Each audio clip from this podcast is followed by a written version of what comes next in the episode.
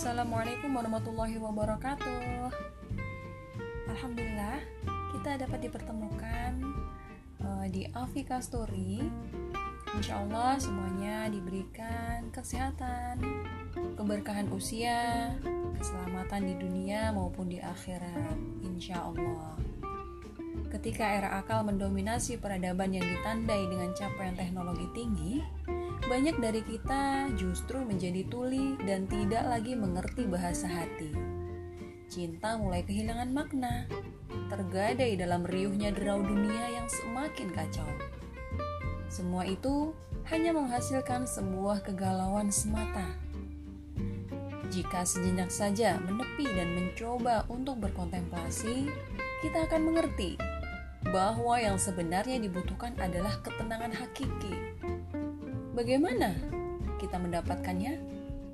Ketenangan yang hakiki hanya bisa didapatkan jika hidup kita memiliki arti. Lalu, bagaimana cara untuk mencapai itu semua? Yang pasti dibutuhkan kesadaran dan pengetahuan yang berlandaskan keimanan. Inilah keyakinan yang melahirkan konsep akidah dalam berketuhanan. Akidah akan menyempurnakan proses penciptaan yang tidak terlepas dari pemberian peran yang harus dijalankan. Kami menyajikan kisah-kisah teladan Nabi Muhammad SAW beserta para sahabat melalui rujukan dan kami tidak asal berkisah saja kita mengambil buku dari buku Muhammad Teladanku yang telah mendapatkan rekomendasi dari Majelis Ulama Indonesia Provinsi Jawa Barat. Buku ini diterbitkan oleh PT Sigmadaya Insani yang menyatakan bahwa sangat layak untuk dijadikan bahan ajar di sekolah dasar, madrasah ibtidaiyah, serta masyarakat umum guna memahami akhlak Rasul dan menjadikannya sebagai teladan kehidupan sehari-hari. Insya Allah, melalui buku tersebut, selain dapat menambah hasanah kepustakaan tentang sejarah kehidupan Rasulullah SAW, juga diharapkan dapat membangkitkan gairah dan kegemaran membaca, terutama bagi uh, Muslim di mana pun berada.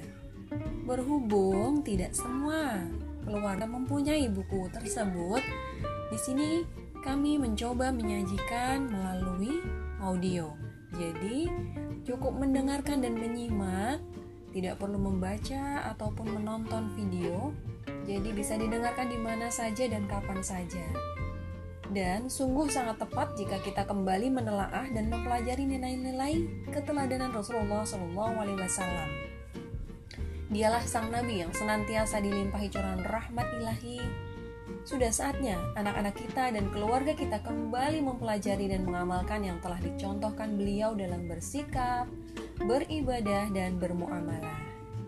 Insya Allah, eh, di segmen ini kita belum menyampaikan kisah dan akan kita sampaikan alasan-alasan kenapa sih harus memilih eh, Rasulullah SAW untuk eh, disampaikan kisah perjalanan hidupnya.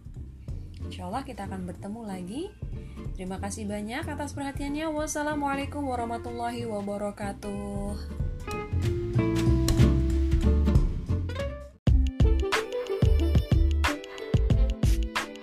Bismillahirrahmanirrahim. Assalamualaikum warahmatullahi wabarakatuh. Alhamdulillah.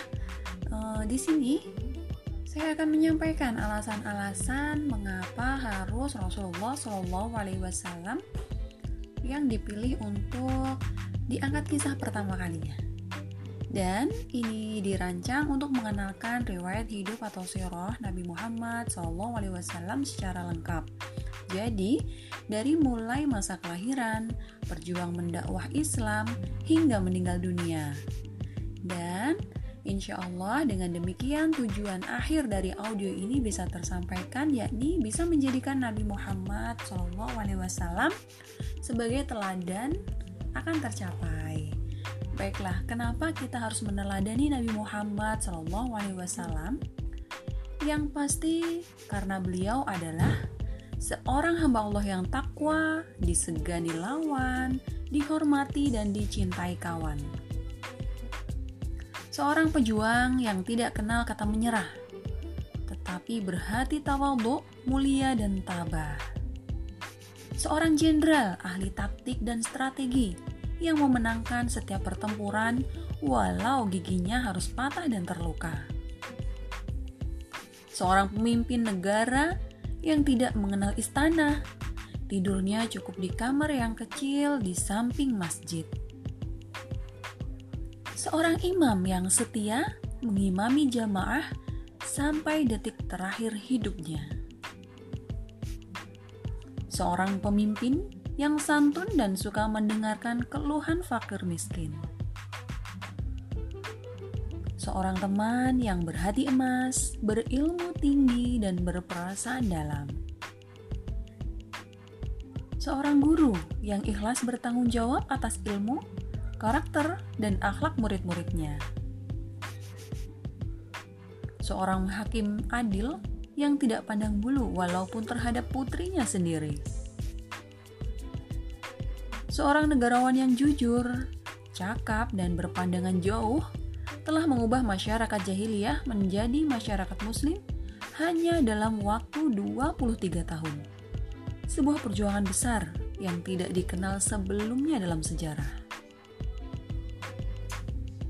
seorang nabi yang sangat menonjol dibandingkan nabi-nabi yang lain karena memiliki kepribadian agung dan karakter teguh yang tidak bergeser dari garis prinsip walau sehelai rambut. Seorang pendakwah yang tidak gentar menyerukan amar ma'ruf dan nahi mungkar walau singa-singa mengaum menghalangi jalanannya seorang mujahid ulet dan tangguh yang berkata, Seandainya mereka meletakkan matahari di tangan kananku dan rembulan di tangan kiriku, agar aku menghentikan perjuangan suci ini, niscaya aku tidak akan meninggalkan tugas ini sampai aku menang atau mati.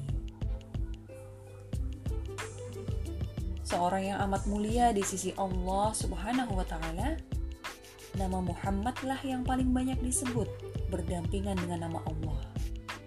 Dibaca 10 kali siang dan malam oleh seorang hamba Allah dalam sholat dan dikumandangkan muadzin di seluruh dunia. Seorang utusan Allah yang selalu menghibur sekaligus memberi peringatan kepada umatnya. Semua umatku akan masuk surga kecuali orang yang enggan. Siapakah orang yang enggan itu? Tanya sahabat. Rasulullah Shallallahu Alaihi Wasallam menjawab, Barang siapa yang taat kepadaku akan masuk surga. Barang siapa yang durhaka, berarti dia telah enggan. Seorang pencinta yang senantiasa mengajak orang kepada persatuan. Seorang rasul yang dijuluki secara tulus oleh para cendekiawan non-muslim sebagai the most successful of all prophets and religion personalities.